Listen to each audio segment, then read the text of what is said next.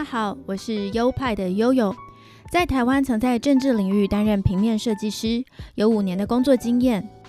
这个节目是我离开台湾的工作后，到加拿大温哥华生活跟继续学习平面设计的经验分享，欢迎收听。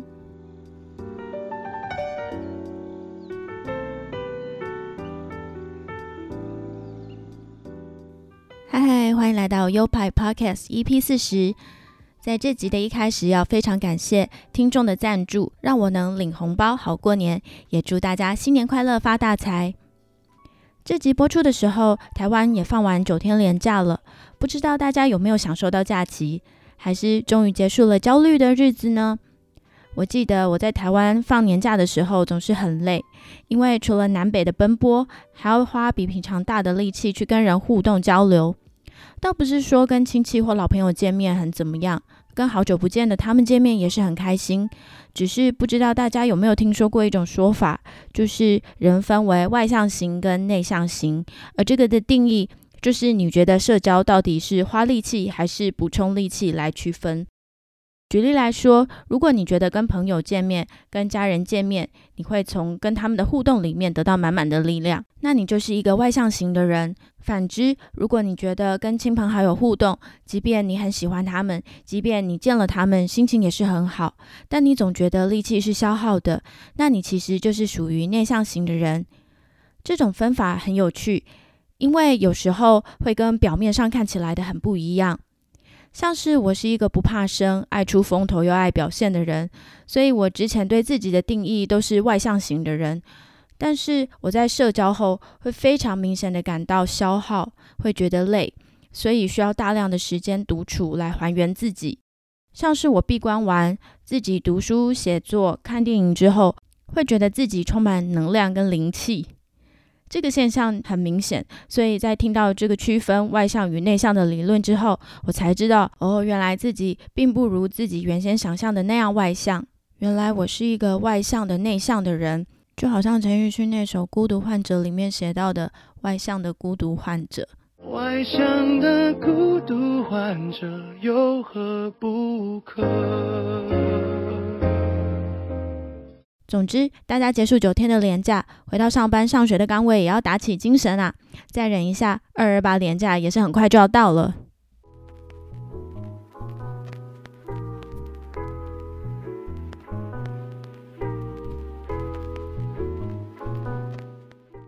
然后啊，我上周五去打了第三剂疫苗加强剂，副作用蛮不舒服的，所以礼拜六躺了一整天。我的症状呢，就是头痛和手背酸痛。在这里顺便跟大家说一下加拿大施打第三剂的状况。原则上呢，只要打完第二剂满六个月，就会自动收到政府催打第三剂的通知。基本上加拿大政府呢都是很鼓励大家去打第三剂的，所以通知方面都会很积极，就连国际学生也会收到。因为我们进入加拿大前必须上传疫苗施打的资料。所以政府也会掌握我们打疫苗的所有资料。我周围的朋友陆陆续续都收到催打通知了，我还在默默等，等到有点久了，我就自己上网查，然后再去平台登记一次。如果有需要登记的加拿大听众，其实可以直接搜寻加拿大新冠病毒疫苗接种计划，有中文的网页，很方便。我就是上中文的网页去登记的。结果我早上登记完，当天下午就收到预约的通知了，所以我不知道我之前等半天是在等什么。通知信会给一组序号，然后有网址，就能点那个网址进去预约时间跟地点。时间地点的选择很多，施打的地点呢，通常都是药局或是医院。我预约了一间药局，以及一个最近的周五就过去了。我施打的药局其实只是在柜台后面隔出一个小小的空间做施打区域。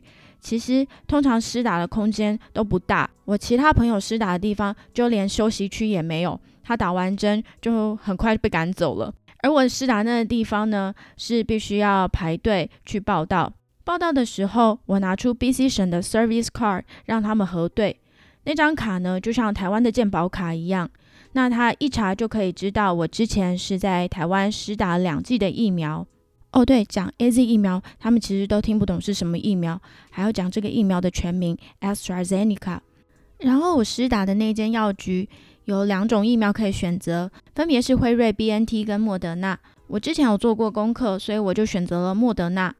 台湾之前只有 A Z 疫苗，所以我前两季是打 A Z。加拿大一开始也有 A Z 疫苗，但是因为很多人打了身体出现问题，所以后来加拿大禁用了。现在在加拿大都不能打 A Z 疫苗。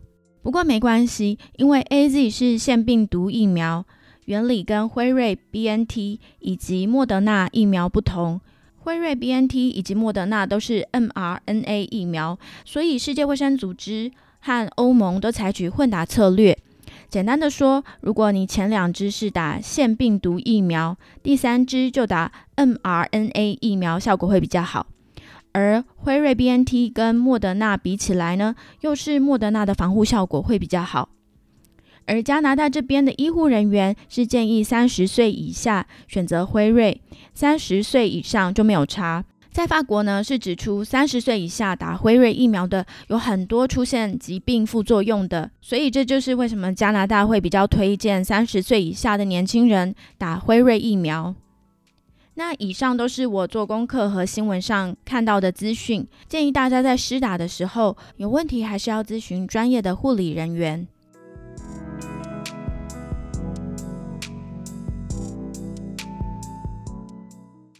接下来要讲的是在这里过春节的部分。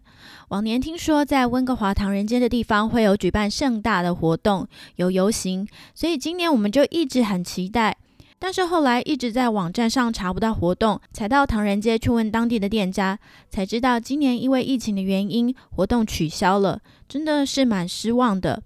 不过在温哥华美术馆前，跟在温哥华的 Granville Island 都有巨大的灯笼柱展览。也是可以去看看，有很多是台湾的画家所创作的作品，可以到那里感受一下气氛。说到气氛，上一集有说到，其实温哥华蛮有农历过年的气氛的，到处张灯结彩，在很多商店里都听得到过年的歌曲，就是那个非常让我受不了的洗脑的过年歌曲。华人超商里也有很多年节礼盒。上次我跟我爸在挑年节礼盒，那里摆了好多香港来的啊、中国来的、台湾来的年节礼盒。然后我们在看的时候，突然来了一个印度脸的人，手上拿着两个礼盒，一个是不知道哪里来的牌子，不知道是来自香港还是中国。那另外一盒是喜年来蛋卷，可能因为我是华人脸孔的关系吧，他就问我哪一个比较好。哇，这根本就是问对人了！我这个强烈的爱国者，当然是力推台湾货喽。于是我就跟他大力推荐喜年来蛋卷，跟他说：“哦，这个超级好。”也跟他解释什么是蛋卷。他一看我好像很懂，就带我去看了其他的礼盒，问我那些其他的礼盒哪一个好。我一看那些也都不是台湾的，我就跟他说：“哦，我不知道诶，因为我真的没有试过。但是那个蛋卷啊，真的很棒。所以在我的强力推荐下。”他最后真的买了台湾的喜年来蛋卷，嘿，我在世界的这一边也是很努力的行销台湾哦。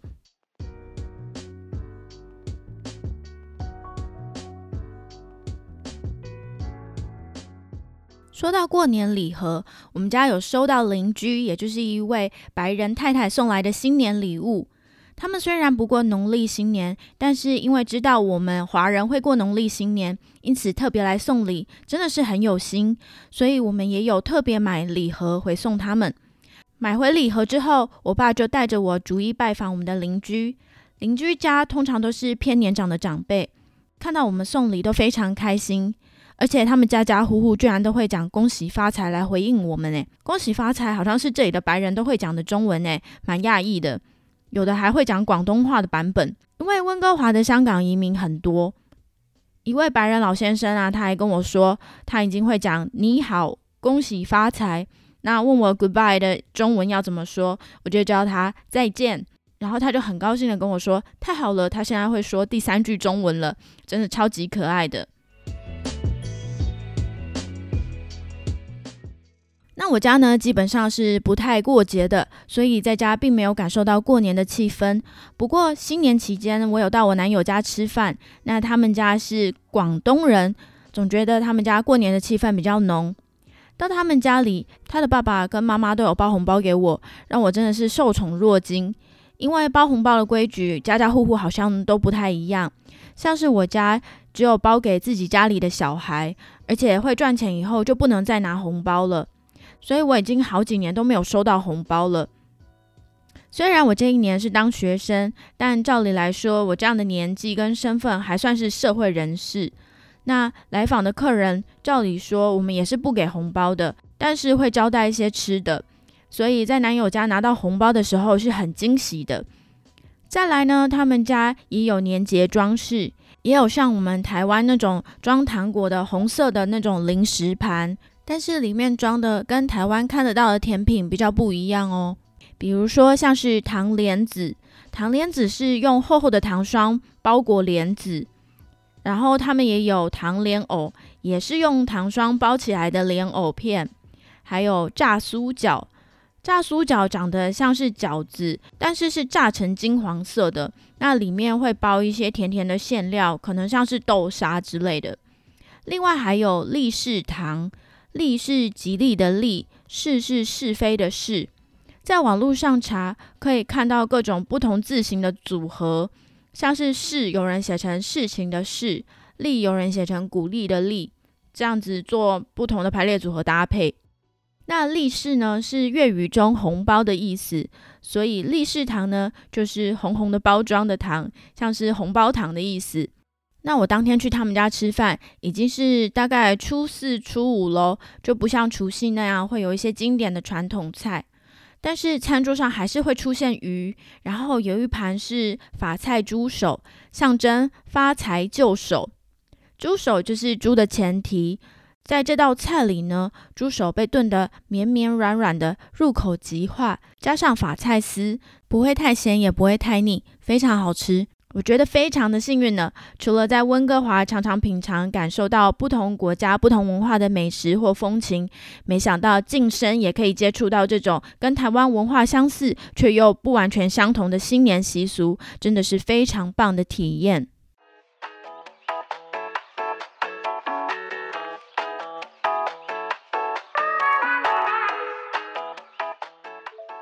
好的，那就是本集全部的内容啦，希望大家会喜欢。喜欢的话，再麻烦大家慷慨的分享喽。在这边，我还是要再次感谢赞助我节目的朋友们，你们的赞助和鼓励，让我节目做得越来越有动力哦。这个节目的赞助链接就在每集的节目说明里面。本节目还有官方的 IG 账号是优派底线 Studio，拼法是 Y O P I E 底线 S T U D I O。好的，那我们下周周二同一时间线上再见喽！希望大家工作开心，再忍耐一下就又有连假喽！拜拜。